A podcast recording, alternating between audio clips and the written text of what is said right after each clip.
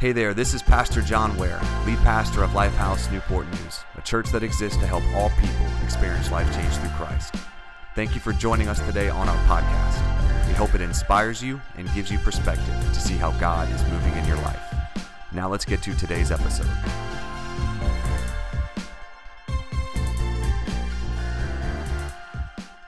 So excited and, and, and glad to, to be here finishing up our our uh, Christianese series. Has this been a blessing to anybody? Amen. Amen. Stuff that Christians say. So we talked about the gospel. We talked about being a disciple, prayer, tithing, and this morning we're going to talk about redemption and restoration. Amen. Redemption and restoration. That sounds real Christian, Christian-like. Yes, that sounds real holy and Christianese. Yes. So what in the world is that? Let's see. Redemption is redemption means to gain or regain possession of something in exchange for a payment. While restoration means to repair or renovate or return someone or something to its former condition, place, or position. These two words are oftentimes used in regard to what Christ has done for us. Sin came into the world by one man, Adam, when he had uh, committed sin against God in the Garden of Eden when they ate the fruit, and resulting in spiritual death for them as well as everyone else coming after them, but also a broken relationship with God. Jesus is also known as the sacrificial Lamb of God, and the shedding of his blood at the cross is payment for our sins. And so, in that sense, Jesus has redeemed us or bought back or regained us by the payment of his blood at the cross and now has restored or repaired or returned our relationship back with God to where it was prior to sin. Amen? So, that in essence is redemption and restoration. Now, the church are partakers of this uh, redemption and restoration, but also are ministers of this very same thing to those who do not know Jesus as Lord. These two things are at the heart of what the Great Commission actually is. And for that reason, and that reason only, does the church exist. But it's hard. It's hard to go out there and minister redemption and restoration when somebody hurt you or we're broken inside or we've been disappointed by other people. It's hard when we're repulsed by someone else's addiction or their shortcoming. I mean, naturally want to push them away, but God says that we need to redeem and to restore. Amen? Because that is the very thing that God did for us through Christ. So let's look at Galatians chapter 6, verses 1 through 3. When I get the scripture up here on the, the Amen.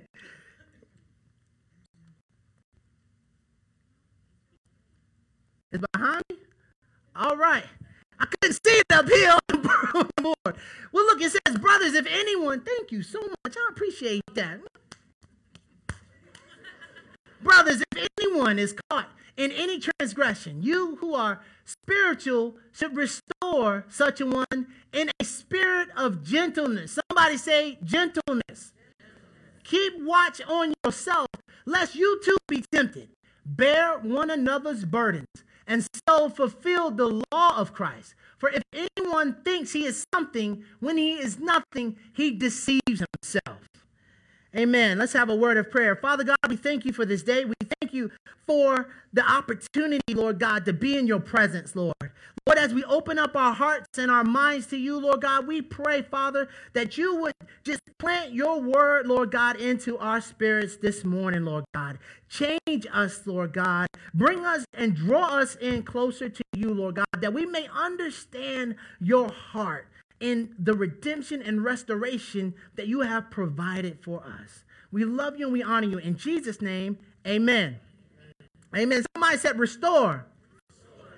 In gentleness. In gentleness.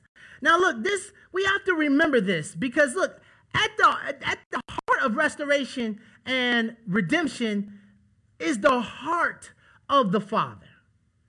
It's not just the things that God does, but the things that God does is because of who He is. And if we're seeking after the thing that God does, if we're seeking His hand, then we miss the greater gift, which is His heart, which is who He is. Amen? God, if we, but if we catch the person of who God is, then that's when we understand the relationship of who it is that He is, then that is where the joy comes in. That is where the wonder of restoration, that's the where the the peace that we have and the eternal life that comes from being in relationship with God and not just seeking the things that God would do for us. Amen. So we have to remember the heart of the Father because if we forget this, that we too have been forgiven, when we see somebody else that's caught up in their sin, their stuff all in the street, we can easily rise up in self-righteousness, right? As if we're the ones that that that if, if we're the ones that have saved ourselves,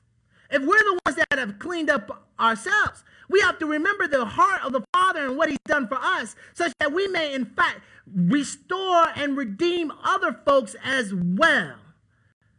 And be a witness of God's love and God's the freedom that God has made available to us through Christ.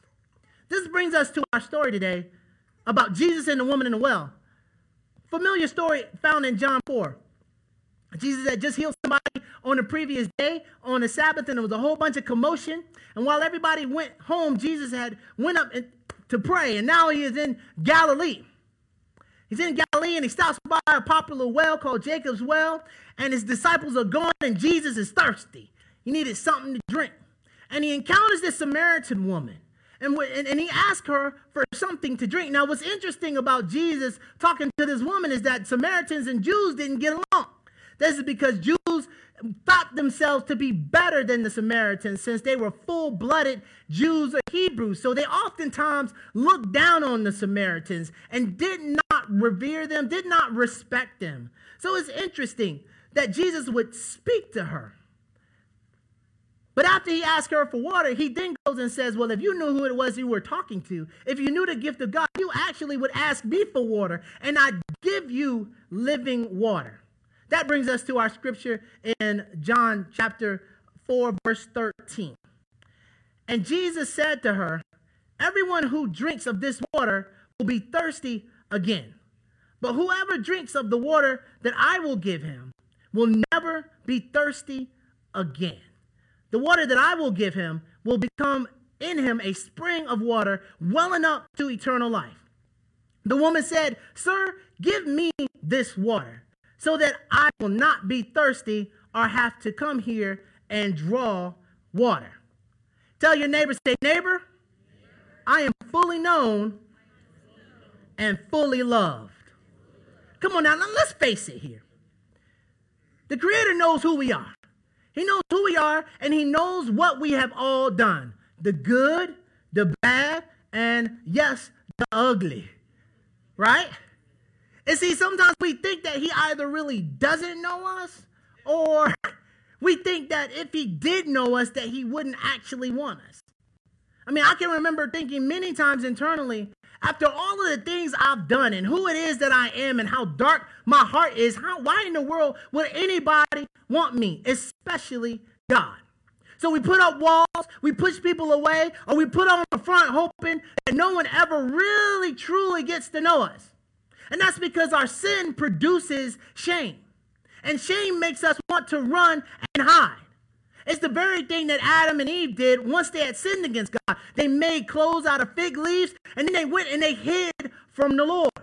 But God doesn't love the way that we do. He, God's thoughts are not our thoughts, and his ways are above our ways. And in fact, Jesus says, Come and follow me. The first thing he does is says that, and then he says to come and learn of me.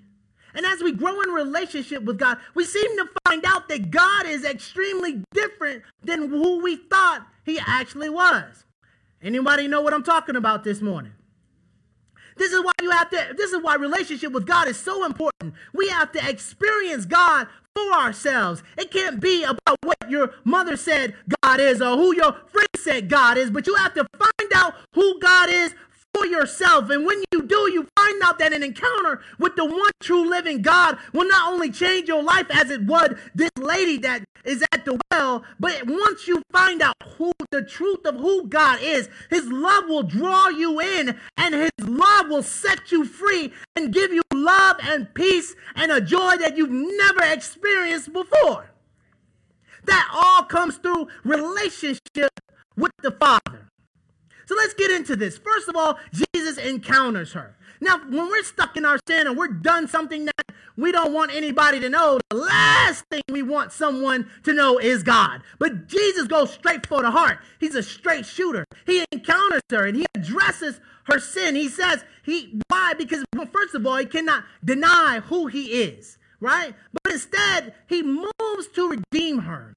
When Jesus approaches the Jordan in chapter 1 of John, we see here that John the Baptist says, Here, behold, everyone, the Lamb of God who comes to take the sins of the world away. Redemption starts with addressing the thing that separates us from God. Jesus didn't state this to shame her, but he but to deal with it. Amen. Let's look at John chapter 4, 19 through 20. Let's go a little further.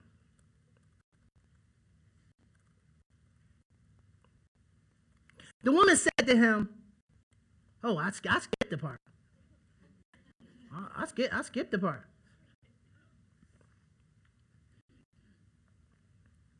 So Jesus says to her in verse 13, Jesus said, Everyone who drinks of this water will be thirsty again. But whoever drinks of the water that I will give him will never be thirsty. The water that I will give him will become in him a spring of water welling up into eternal life. The woman said to him, Give me this water, so that I will not be thirsty, and I will not have to come here and draw water. Jesus said to her, Okay, well, go call your husband and come here. The woman answered him and said, I have no husband. Jesus said to her, You are right it's saying, I have no husband. For you have had five husbands. Somebody this morning was like, man, five. Ooh, Jesus. And the one you have now is not your husband. Hmm. And what you have said is true. So, Jesus speaks directly to where this woman is. He also goes on, and, and right after that, she says, Sir, she says, uh, verse 19, the woman said to him, Sir, I perceive that you are a prophet. Well, I guess so after Jesus just read her mail. I mean, how, you know, how in the world did you know I've been had five husbands? And the one I was with, I mean, we would do the same thing if Jesus went and told, if Jesus read our mail too, amen? She said, I perceive that you are a prophet. And it says, Our fathers worshipped on this mountain, but you say that in Jerusalem is the place where people ought to worship.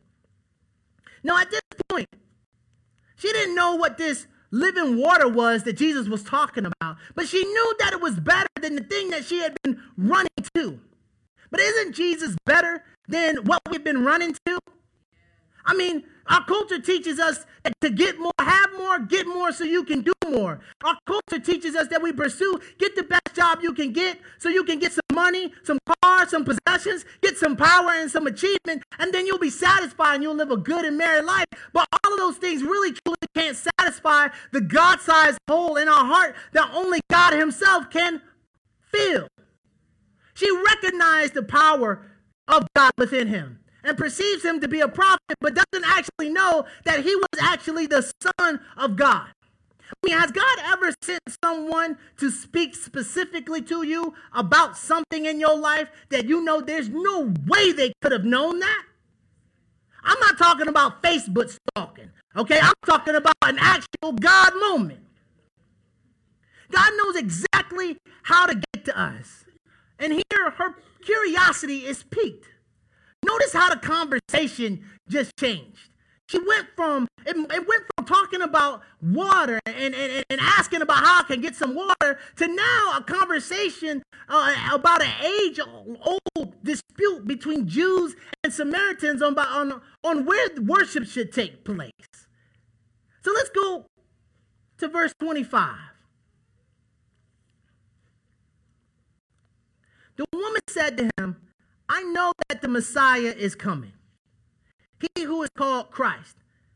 When he comes, he will tell us all things. Jesus said to him, to her, excuse me, I who speak to you am he. Just then, his disciples came back. They marveled that he was talking with the woman. But no one said, What do you seek? Or why are you talking with her? So the woman left her water jar. Somebody say, left her water jar. And went into the town and said to the people, Come and see a man that told me all I ever did. Can this be the Christ? Or in the King James, it says, Is this not the Christ? Then they went out of the town and were coming to him. Jesus reveals that he is the Christ to her.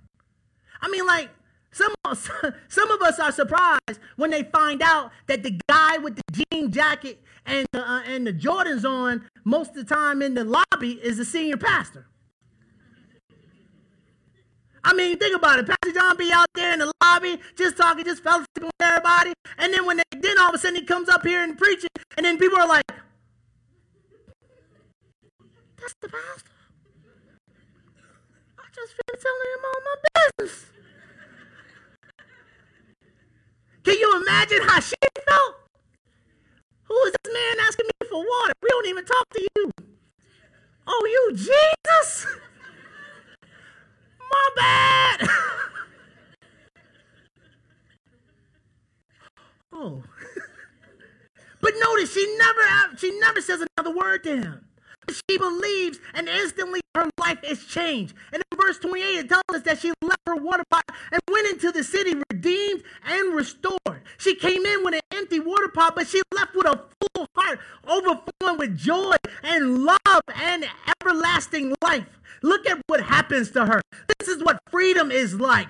She goes back and she tells every single person about Jesus that she can that she can find. You ever been so excited about something that you told people you don't even know? That's the kind of excitement that she had. Her life had totally changed in that one single moment. And that's what happens when we encounter the one true living God. Our life is forever changed. What it is that God has given us, that experience it is when your sins are lifted away and your sin is replaced with the love and restoration of God. is the lightest feeling in the world. It's the best feeling in the world. It is when you finally know that God loves you for who it is that you are and not because of what it is that you have done. Oh, you can clap for that. She told every single person she could find. She left a mouthpiece for God. She came with an empty pot looking for water. She left a mouthpiece for God. She came with an empty pot, but she left an ambassador of the kingdom restored. Now, the funny thing here is that look at what the disciples Look at the disciples. They said the scripture says that that they were surprised. Somebody say surprised. They were surprised that he was talking to a woman. Now, a life was just saved. A life was just saved, but they were surprised. They totally missed what in the world was just happening, that this woman's life just changed. Why? Because they were thinking about their customs. They were thinking about their customs because Jesus was a rabbi. And see, rabbis were for, forbidden to talk to women in public by the Talmud, their civil and ceremonial law. Nor could they instruct them in public. So when they see Jesus talking to the woman, they instantly think about their laws and their customs, and they don't think about what Jesus was actually doing.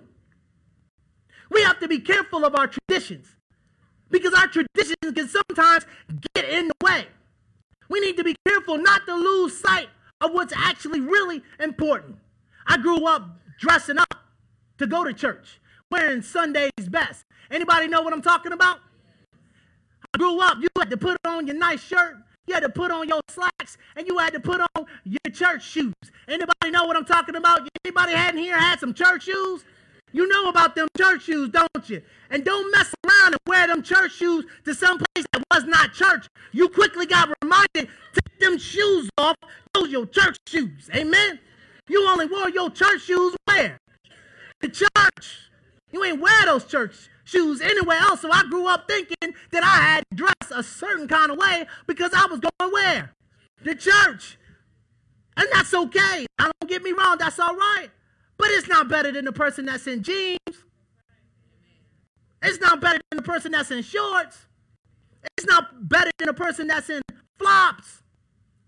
Let me tell you something. There was no coffee and donuts in the sanctuary. Oh, you ain't bring nothing up in the sanctuary to eat.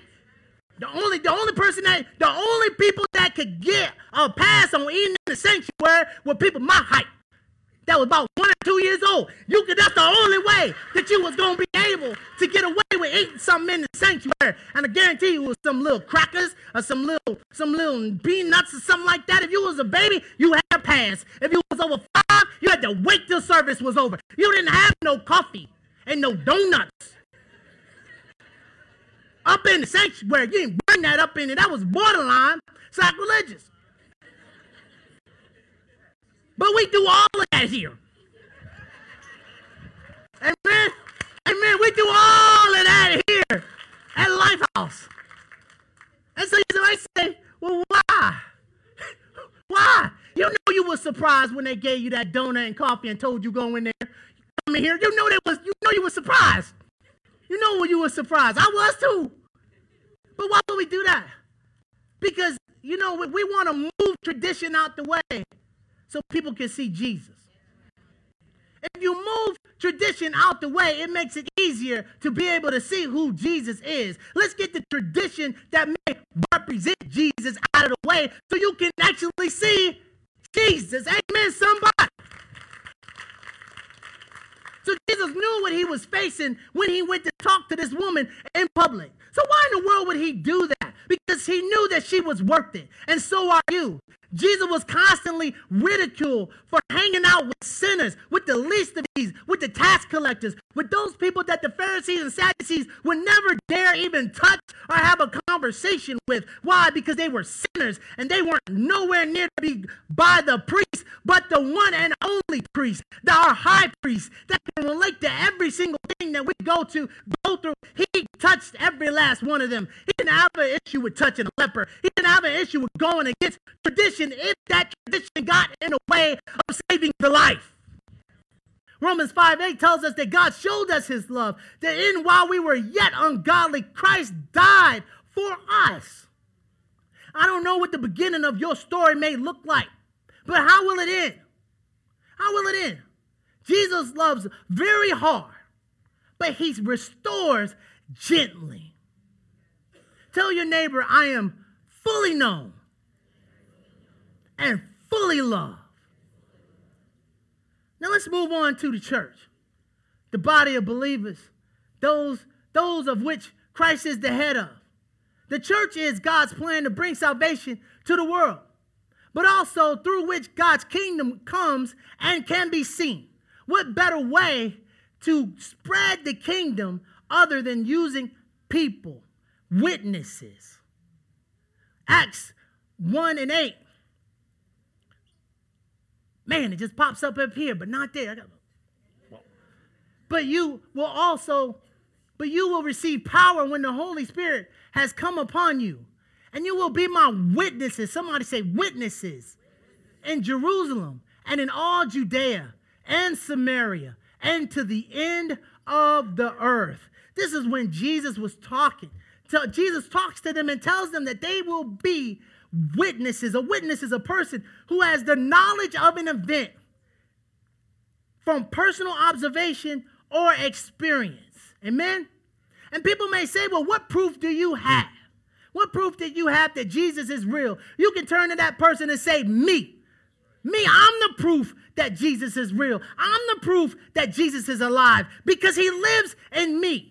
Because I used to be ruled by the lust of my own flesh and the desires of my own dark heart. But now, since I met Jesus, I'm no longer the same. This is the very thing that that lady said. And because of what she said, people got saved. Because of what you say, people will also get saved. God is using you and your life and the life change that's happening in you as proof that He is real and that He loves and that redemption and restoration is made available to everybody. It is because Christ is our Savior, but also that Christ is Lord. When He reigns in the real estate of our hearts, the same way that it was with this lady.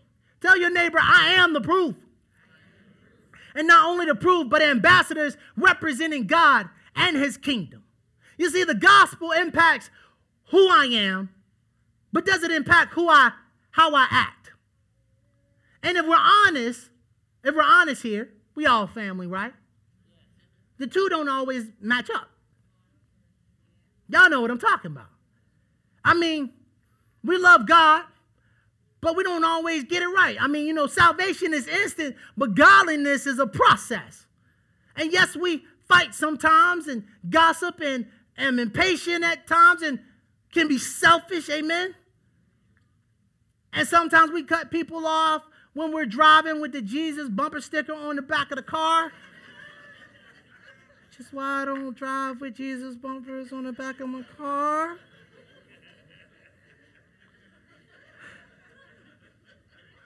Tell your neighbor, say, neighbor, give me some grace. I'm still growing. Y'all know what I'm talking about. It's these moments when uh, we don't really want people knowing that we even go to church, uh, much less that we're disciples of Jesus. And when, you know, when we just not at our best, uh, it's typically those moments when somebody recognizes you. You know, when you get tagged in a picture holding up the margarita, and then you got to change your settings because you don't you want to see it before it pop up on your page and people asking you hey i didn't know you was at that party. I didn't know you was out there. I was uh, hey um um um um um um. But it's at these times that we need the grace and love of god. We need to be reminded that we've been redeemed by christ we need to know that it's at these times that we just need to repent, ask for forgiveness, rethink our actions and who we are and, our, and what we should do, and then know that we've been forgiven and move on and be restored. Amen? Amen. But unfortunately, it's not always the case when we find others at their worst.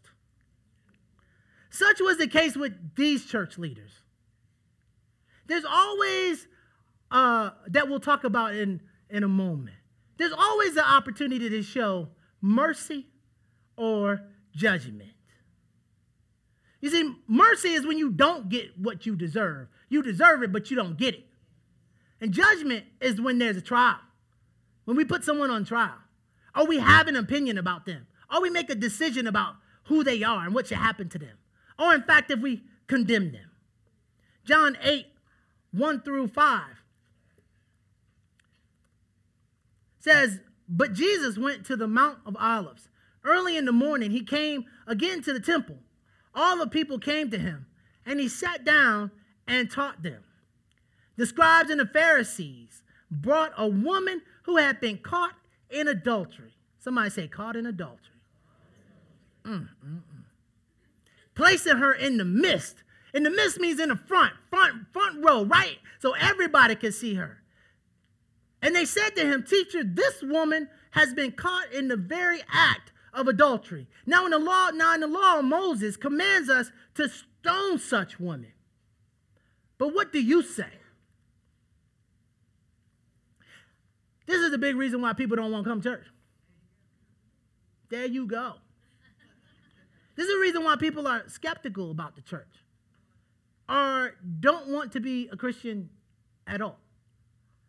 And see, we have to look at this because it was the Pharisees and the scribes, those that were supposed to be the priests, those that went to God on behalf of the people, that brought this woman in and tossed her before Jesus to be executed.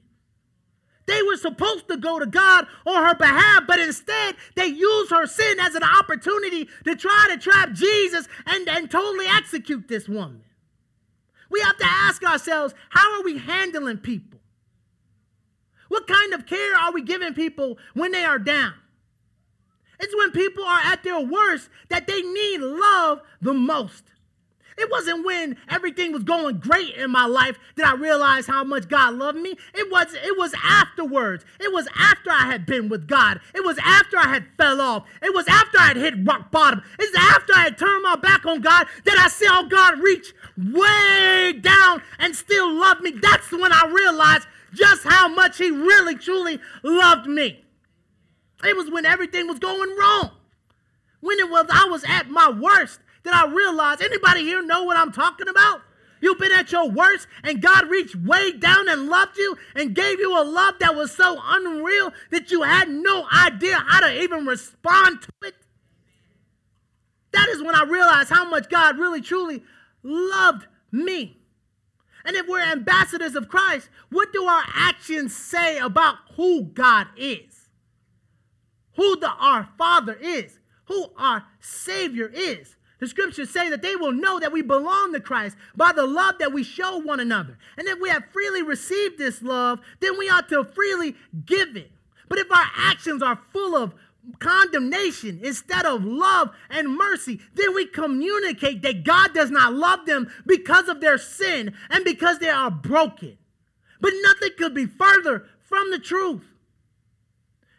Nothing could be further from the truth we rob them. If we do this, we rob them of the opportunity to experience forgiveness, redemption, and restoration. That very thing that we so called have claimed to have received. And then we send them in the opposite direction. We have to be careful not to treat people the same way that these Pharisees and these scribes treated this woman. We don't want to be the reason why somebody walks away from Christ, but we want to be the witness. We want to be the tool. We want to be the instrument that God uses, just like the woman at the well, to save a city, to save our family, to save our coworkers. We want to be used by God to bring people to Him, not used by the enemy to push people away. Amen. I know that's right. It was the Pharisees and the Sadducees that brought this woman. Let's, let's take a look at this for a second. The, the, scriptures, the scriptures say that they found her. They, they found her. Now, you just don't find somebody in the middle of adultery now. Okay, you just don't find that. It's, just a, it's not like finding a quarter. You just don't, you just don't find people in the middle of it. Right in the middle of it. You, just, you don't find that. And second of all, where's the man at? Wait a minute. I don't even know if this is a word, but you can't adulterate by yourself. You can't adulterate by yourself. You just can't do it by yourself. Where's the man at? But they didn't grab the man. They didn't grab the man. They went. They how to get. They how to get selective amnesia that quick? Like they just forgot what was going on. We just gonna grab her and bring her to Jesus. We gonna leave him where he is. And they was up to something. They was up to something. They disrupted Jesus while he was teaching and brought this woman in here and made her stand in front of everybody exposed. Somebody say exposed. This is how people feel when they've been caught up in sin or a stronghold. And they feel, you feel like every single person knows what you did. This is how it feels when we are at our worst. But what if your worst moments were put up on here on the screen? Yeah. For everybody to see. And popcorn was served. Who would stay for the sequel? Not me. My stuff got put up here. I'll be the first one out. I would be the first one out. And most of us would say the, same, the same exact thing. And others may be saying, well, you know how we do. At least it ain't me. But that ain't good either. You know how you feel when you speeding, but that person that that was speeding just a little bit more than you was got caught, and then they on the side of the road, and you like, at least it wasn't me. And then you keep going and you thank God, God, I thank you for mercy. God, thank you. Woo! And then you just keep going about your business and quickly forget about them because you feeling good that you didn't get caught. Your stuff ain't up there in front of everybody. So you good and go about the rest of your day. Amen. Y'all know what I'm talking about? This is what we have to be careful because that attitude is not good either. We should not look to drag somebody else's stuff, somebody else's dirt out there for everyone to see. Stop posting in Facebook and Instagram about stuff that's going on like that. Keep people's business out of the street. And on top of that, nor should we be the receptor of those kinds of things. You put garbage in the garbage can, not in someone's heart to change their opinion about another person. Amen? These things destroy relationships, reputations, and ultimately people. Let's look at verse 5. Let's look at verse 5 and 6. It says here, now the law of Mo- now, now in the law, Moses commands us to stone such a woman. But what do you say? This is this it, this they said to test him, that they might have some charge against him. Jesus bent down and wrote with his finger on the ground. Now, the worst thing about this is that this woman was used as collateral damage. She was collateral damage to the Pharisees and the Sadducees. They didn't care a thing about this woman, but they wanted to use her to entrap Jesus. But Jesus is smart. We can't never outwit or outsmart God. He's omniscient. God is the creator of all things. He knows the beginning from the end. And so he knew how to respond. He knew that if he had contradicted them and said and tried to save her life, then they would accuse him of being a false prophet and say that he'd gone against the law. You can't be sent from God. But if he would have said, well, then this woman should die, then they would have been like, gotcha, Jesus. You supposed to save people, and you just was the one that said that she should die. You trying to take authority from the Romans to kill this woman. He knew exactly what it was that they were doing, and so he just bent down and just wrote on the ground. We don't know what he wrote on the ground, but many believe that he wrote down the sins of each of her accusers. Now, now right after that, verse 7 and 9 says that and they and they continued to ask him and he stood up i mean we don't know how long they asked him but they was getting on his nerves i'm sure jesus like try to let you go now you're gonna get it and as they continued to ask him, he stood up and said to them, Let him who is without sin among you be the first to cast a stone at her. And once more he bent down and wrote on the ground. But when they heard it, they went away one by one, beginning with the older ones.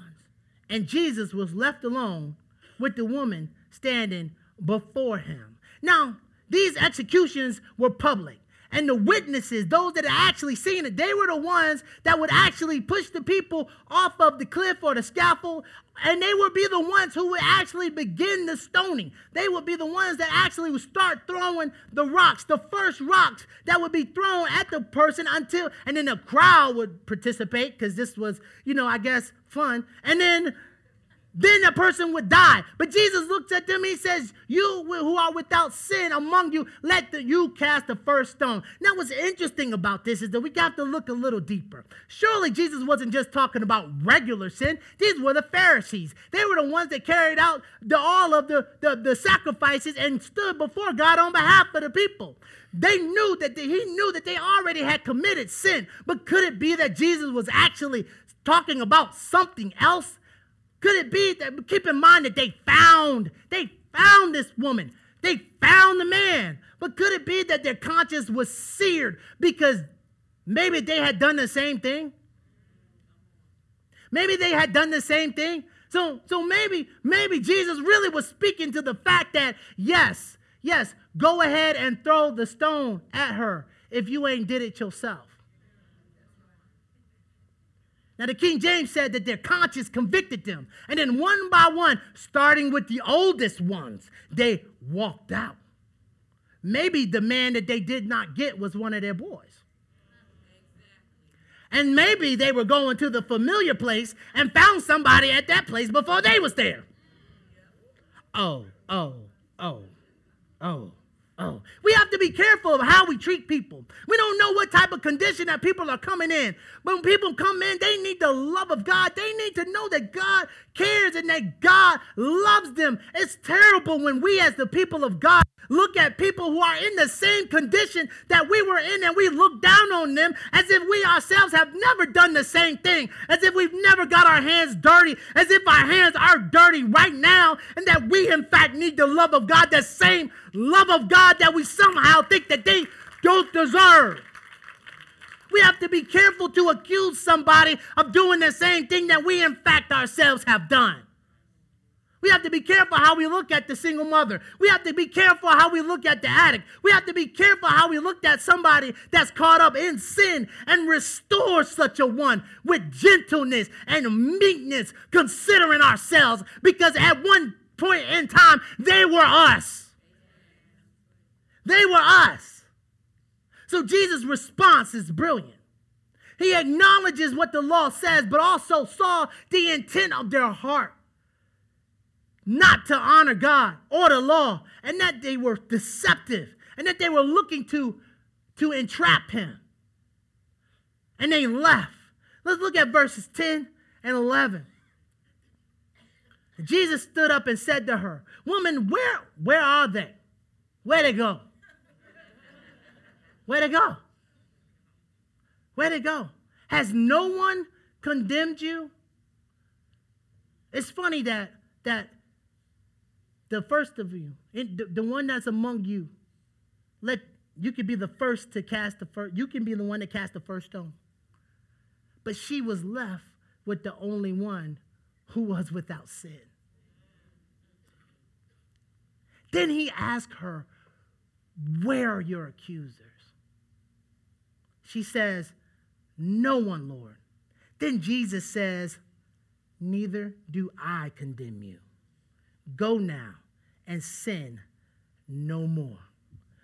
John 3:17 tells us that God did not send his son into the world to condemn the world, but in order that the world might be saved through him. Come on up, Bam. I don't know where you might be this morning. You may be like this lady, exposed, hoping that nobody sees you. But I want to tell you that God does see you that you are fully known and fully loved. That when there's an opportunity to show mercy or judgment, that God does not delight in the judgment, but that he delights in mercy. James 2:13 tells us that mercy triumphs over judgment. It delights the Father to show mercy and it's through that mercy, it's through that mercy that we experience the love of God. I know, I know my sins. I know I, I know I deserve death. I know I deserve the, cro- the, the cross for the stuff that I done did and for who I have been. But I'm thankful that the encounter that I had with God was not one of judgment, but one of mercy. Such that not only I could know who, what it is that Jesus did, but more importantly, that I may know who it is that Jesus is. Stand all over the place.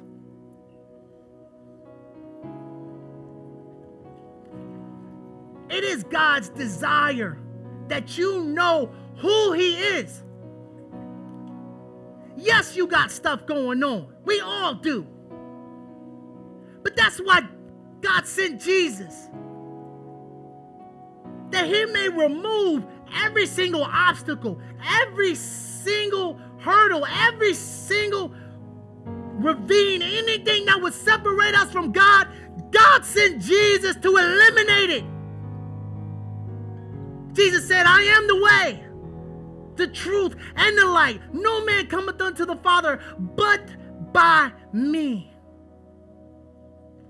God's not looking to judge, He's looking to give mercy.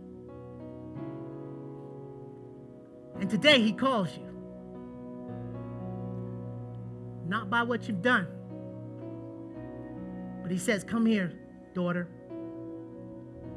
Come here, son. Then he says, I love you.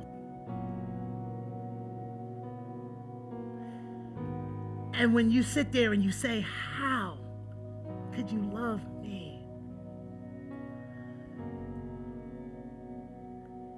Then he points to the cross. I loved you before you did it.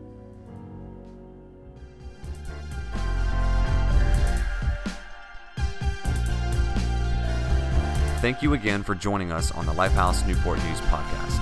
If you're ever in the Hampton Roads area, we'd love for you to join us at one of our live worship experiences at 9 a.m. or 10:30 a.m.